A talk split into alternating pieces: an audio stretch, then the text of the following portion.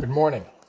This is the Moravian Daily Text for Thursday, July 18th, 2019. Our text verse today is Nahum chapter 1 verse 3. The Lord is slow to anger, but great in power. The Lord will not leave the guilty unpunished. The teaching text is 2 Peter 3 verse 15. Regard the patience of our Lord as salvation. Let us pray. Patient Lord, we know we fall short every day. Teach us to be like you, slow to anger and full of grace. In your name we pray.